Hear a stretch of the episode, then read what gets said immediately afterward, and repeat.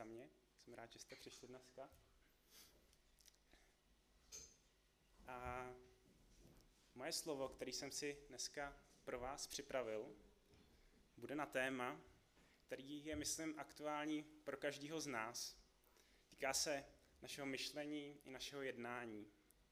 Rád bych se s vámi dneska zamyslel nad tématem dynamiky a plochosti života. Nebo respektive dynamiky a plochosti v životě křesťana. Pojďme si na začátek objasnit nějaký tyhle ty pojmy. Co je to vlastně ta dynamika a co je to vlastně ta plochost? Dynamika to je nějaký pohyb. To je nějaká neustálá změna, růst, pokles, nebezpečí nepoznaného. Plochost je na rozdíl od dynamiky strnulost. Jistota známého, zóna bezpečí, nějaká rutina.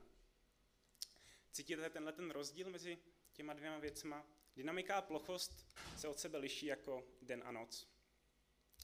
Cílem tohoto dnešního mého kázání nebo povídání, těch myšlenek, co s váma budu sdílet, je nějak představit, jak se na dynamiku a plochost dívá Bible, poskytnout nám několik otázek k zamyšlení a sebereflexi a konečně pozbudit nás v tom, abychom se nebáli udělat také krok vpřed.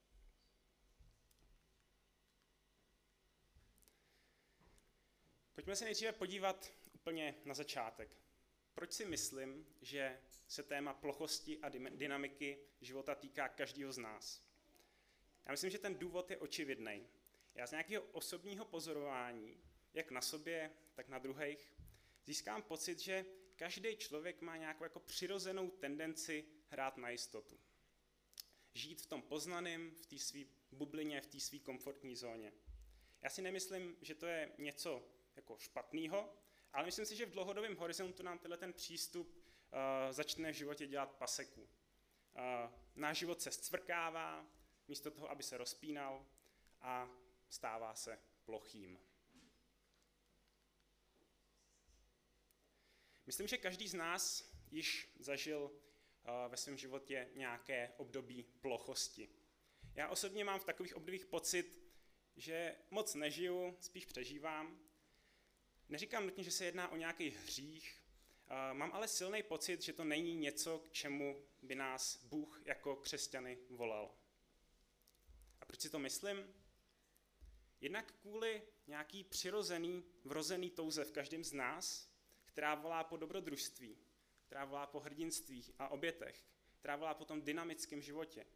Kolem této touhy je postavený celý literární i filmový biznis. Příběhy jako Pán prstenů nás vtahují do těch kouzelných světů plných nástrah, bojů, prověřování síly vztahů, dobrodružství, zkrátka života plného dynamických zvratů. Někde v hloubi nitra toužíme být jako ti hrdinové z těch příběhů, a prožívat to, co prožívají oni. Další důvod, proč si myslím, že křesťanský život se dlouhodobě uh, příliš neschoduje s plochostí, je Bible sama. Já když otevřu Bibli a čtu si tam ty příběhy, tak si dozvírám o všem možným, jen ne o nudě a plochosti. A právě tyhle ty osudy božího lidu mě definitivně vedou k závěru, že Bůh s naším životem zamýšlí všechno možný, jen ne dlouhodobou plochost.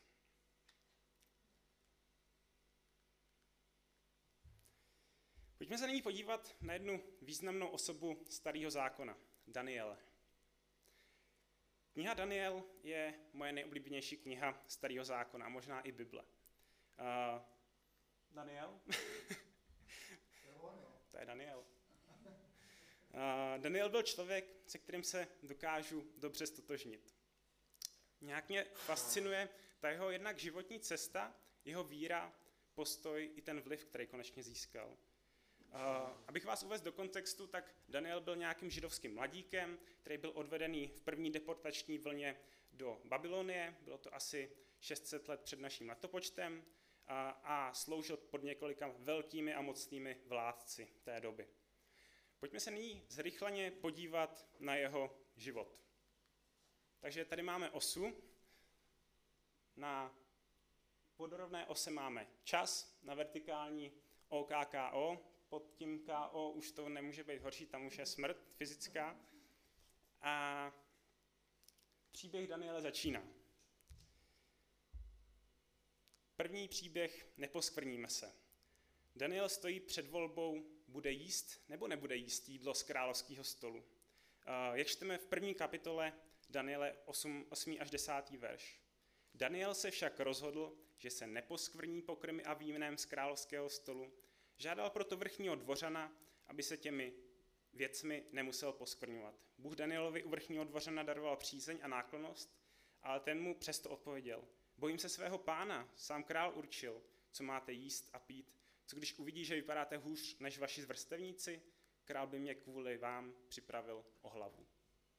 Takže dynamika začíná. Může to jít nahoru, může to jít dolů.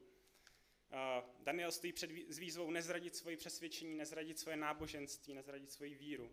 A nebo, když půjde touhle cestou, tak může upadnout v nemilost. Může mít špatný fyzický stav a vlastně tímhle tím svým rozhodnutím ohrožuje životy třeba tohohle vrchního dvořana, který by kvůli němu přišel o hlavu. Daniel ale nakonec získává svolení, že nemusí jíst jídlo z královského stolu a kostky jsou vrženy a jak to dopadlo, čteme v Danielovi první kapitole 18. až 19. verš. Když uplynula králem stanovená lhůta, po níž měli být předvedeni k němu, přivedl je vrchní dvořan před Nabukadnezara. Král s nimi hovořil a zjistil, že nikdo z nich se nevyrovná Danielovi, Hananiášovi, Mišálovi a Azariášovi. A tak byli přijati do královských služeb. Máme tu první dynamický zvrat. Daniel při, přijat do královských služeb. Je to hodně OK.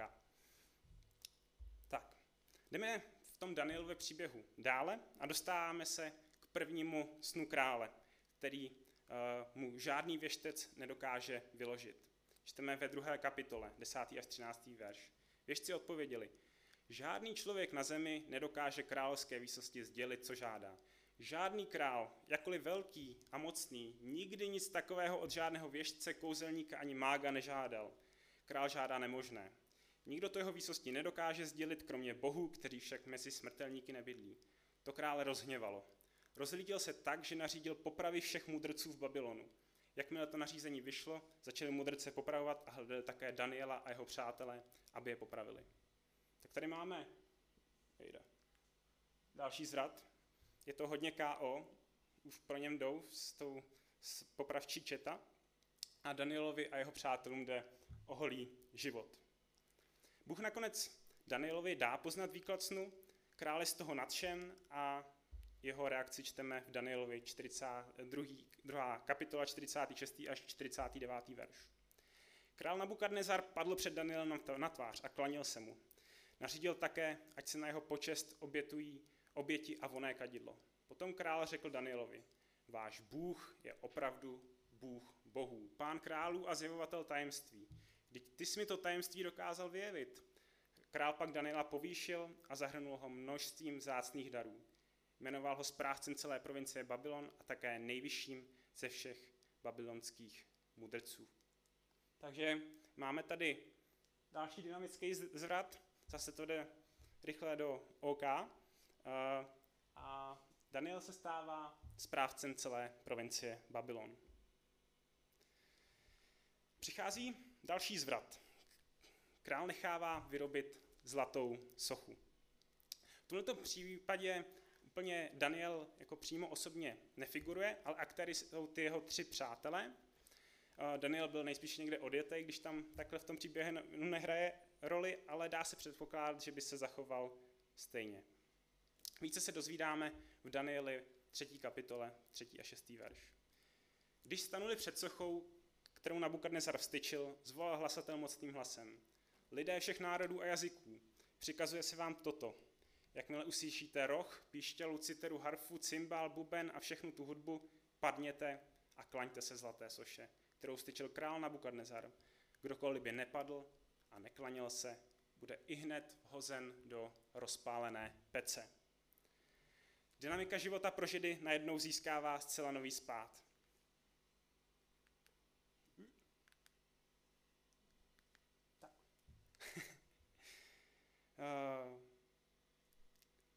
Danielovi přátelé se nepodvolí a jde jim o holý život. Je tam nějaká ta výzva neklanit se cizím bohům, Takže oni do toho jdou, nakonec jsou strčeni do té ohnivé pece, ale Bůh je zázračně zachraňuje. Král je z toho úplně na větvi a máme tady zase úplně nový zvrat, jak čteme na konci třetí kapitoly. Nabukadnesar tehdy prohlásil, požehnán buď Bůh Šadrachův, Mešachův a Abednegův, jenž poslal svého anděla a zachránil své služebníky, kteří se na něj spolehli. Zepřeli se dokonce i královskému rozkazu a raději by položili život, než aby sloužili a klanili se jinému bohu, než je jejich Bůh. Proto nařizuju lidem všech národů a jazyků, kdokoliv by se rouhal bohu Šadrachovu, Mešachovu a Abednegovu, bude rozštvrcen a jeho dům obrácen ve směšiště. Žádný jiný Bůh přece nedokáže zachránit jen tento. Takže máme je pěkně nahoře, ale vidíme na tom, jak ten Nabukadnesar byl takový šílený cholerik, že to bylo fakt jak uh, na klouzačce s ním. A potom se dále v knize jsou různé další příběhy, uh, ale v obecném slova smyslu se Danielovi daří dobře. Vždycky z toho vyvázne nějak dobře a uh, je zde jako třetí nejmocnější muž v království. Poté ale přichází znovu, zra, no, znovu nějaký zvrat. Danielovu, Daniel tou svojí bezchybnou službou těm vládcům leze ostatním služebníkům na nervy. Snaží se ho nachytat, ale nic, co by dělal špatně, nenacházejí. Nakonec se rozhodnou zautočit na to jediné, na to jeho jediné zranitelné místo, jeho náboženství. Tito lidé přesvědčí krále, aby vydal rozkaz, že se po následující období nikdo nesmí modlit k nikomu jinému než ke králi, jinak bude předhozem lvům. Pro, to pro Daniela a jeho přátele vůbec nevypadá dobře. On svoji víru však nezapře a i přes zákaz se modlí Bohu. Přichází další zvrat. Daniel je odhalen a vhozen do jámy, jak čteme v 6. kapitole 17. verš. Nakonec tedy král vydal rozkaz, ať Daniela přivedou a hodí ho do lví jámy.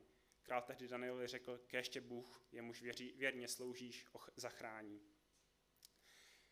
Asi víte, jak to dopadlo. Bůh nakonec Daniele zachraňuje, protože lví jáma je asi úplně nejznámější příběh celého Daniele, uh, protože na něm nebyla shledána žádná vina. A věci se najednou vyvinou úplně opačným směrem, jak čteme na konci 6. kapitoly.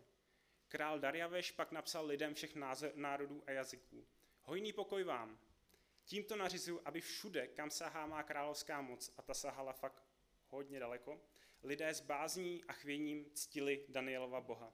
Neboť on je Bůh živý, on trvá na věky, jeho království se nezhroutí a jeho vláda nikdy neskončí. On umí vysvobodit a zachránit. On koná divy a zázraky, jak na nebi, tak na zemi. On Daniela zachránil ze spárů lvých. A tak máme Daniela zase nahoře. A společně s tím je hospodin zvěstovaný všem národům. Tak tyhle zmíněné příběhy z toho Danielova života byly tak důležitý, že se nám dostali do Bible a my to tady čteme o tisíce let zpětně. A myslím si, že je téměř jistý, že Daniel, stejně jako každý člověk, měl nějaký období v tom svém životě, kdy zažíval takovou plochost, takovou rutinu. Rozdíl ale spočíval v tom, že on nerezignoval a byl ochotný vstoupit do nových výzev a stát si za tím, čemu věřil, i přes hrozbu ztráty toho nejcennějšího, jeho postavení, jeho života.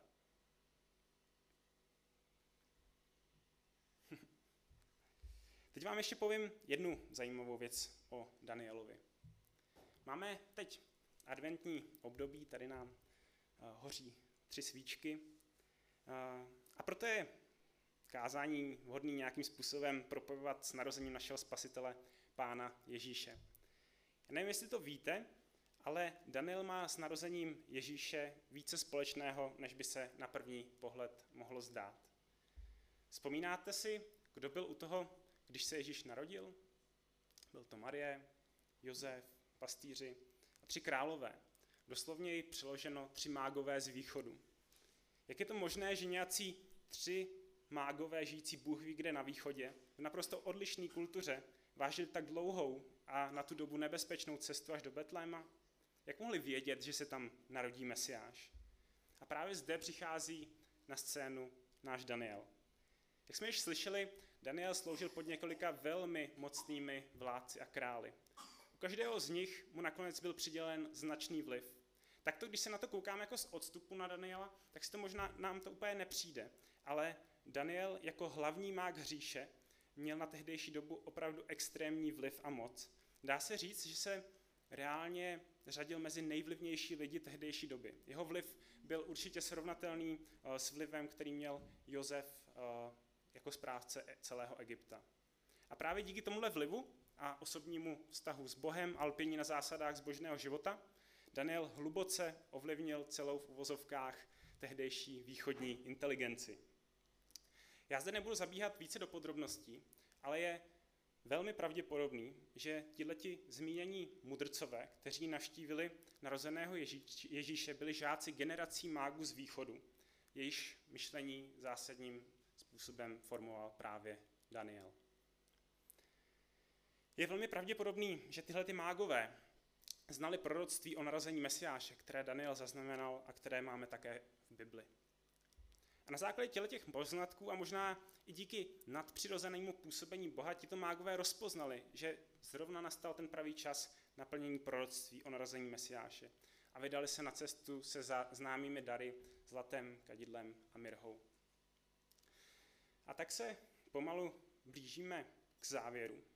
Co z tohohle všeho, co jsem vám teď tady povídal, plyne? Plyne z toho spousta věcí, ale já si myslím, že z toho plyne ponaučení a možná i výzva pro nás, že Danielova ochota vstoupit do risku, nepohodlí a dynamiky života s Bohem přinesla požehnání, přinesla obrovský požehnání, který nejen přesáhlo jeho nejdivočejší představy, ale přesáhlo i jeho život, protože dneska si o tom tady povídáme. A tak víte, mm, jako křesťané nemáme hrát na jistotu. Pro nás je jediná jistota náš Bůh. Svět, ve kterém dneska žijeme, je ze své podstaty dynamický. Doba, ve které dnes žijeme, je doba změn, které probíhají takřka exponenciální rychlostí. V této době je snaha žít na jistotu v pohodlí poznaného, snaha držet status quo jen bláznivou, pomítivou představou. Navíc náš Bůh je Bohem akce, života a dynamiky. Možná ještě bláhovější představa, než že svět zůstane stejný, je představa, že nás Bůh nechá stejné včera, dnes i na věky. Lidé nejsou, když bych to řekl tak jako česky, přirovnání nějaký okurky nakládačky, které se mají zakonzervovat a už se s nima nikdy nic nemá stát. Plochýmu životu neodpovídá život Daniele, novozákonních učedníků ani našeho Pána Ježíše. A tak smyslem tohohle mýho kázání bylo pozbudit vás k zamyšlení nad svým životem. Zkusme si zodpovědět otázky. Máme tendenci chránit si svý pohodlí? Chceme život dynamicky žít nebo jenom ploše přežívat? Kdy naposled jsme cítili, že, že nás Bůh volá z naší komfortní zóny a zve nás k tanci života?